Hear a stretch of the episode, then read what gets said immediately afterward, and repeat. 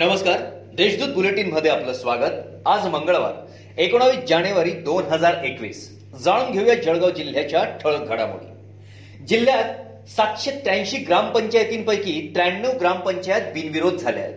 उर्वरित सहाशे सत्याऐंशी ग्रामपंचायतींसाठी सोमवारी मतमोजणीची प्रक्रिया जिल्ह्यातील पंधरा तालुका स्तरावर तहसील प्रशासनाकडून घेण्यात आली. जळगाव तालुक्याची मतमोजणी नूतन मराठा महाविद्यालयात पार पडली. तालुक्यातील त्रेचाळीस ग्रामपंचायतींमध्ये शिवसेना सत्तावीस राष्ट्रवादी नऊ भाजप पाच आणि दोन ग्रामपंचायत बिनविरोध झाल्या आहेत.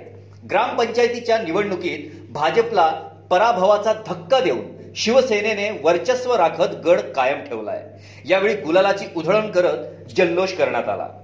महास्वच्छता अभियानांतर्गत पहिल्या दिवशी सोमवारी शिवाजी नगरातील छत्रपती शिवाजी महाराजांच्या पुतळ्याला माल्यार्पण करून अभियानास सुरुवात करण्यात आली.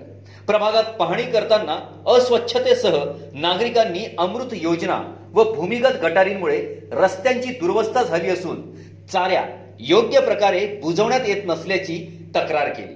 दरम्यान अभियानाच्या पहिल्याच दिवशी तीनशे आठ टन कचरा संकलित करण्यात आला.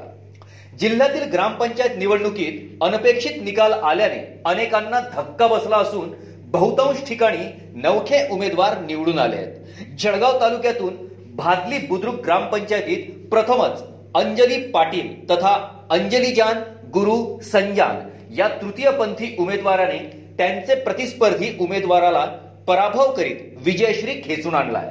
जळगावातील ही पहिलीच घटना आहे जेथे एक तृतीयपंथी उमेदवार निवडून आला आहे महानगरपालिकेत गेल्या काही महिन्यांपासून उपायुक्त पद रिक्त होते. त्यामुळे आता महानगरपालिकेला दोन नवीन उपायुक्त पद मिळालेले आहेत.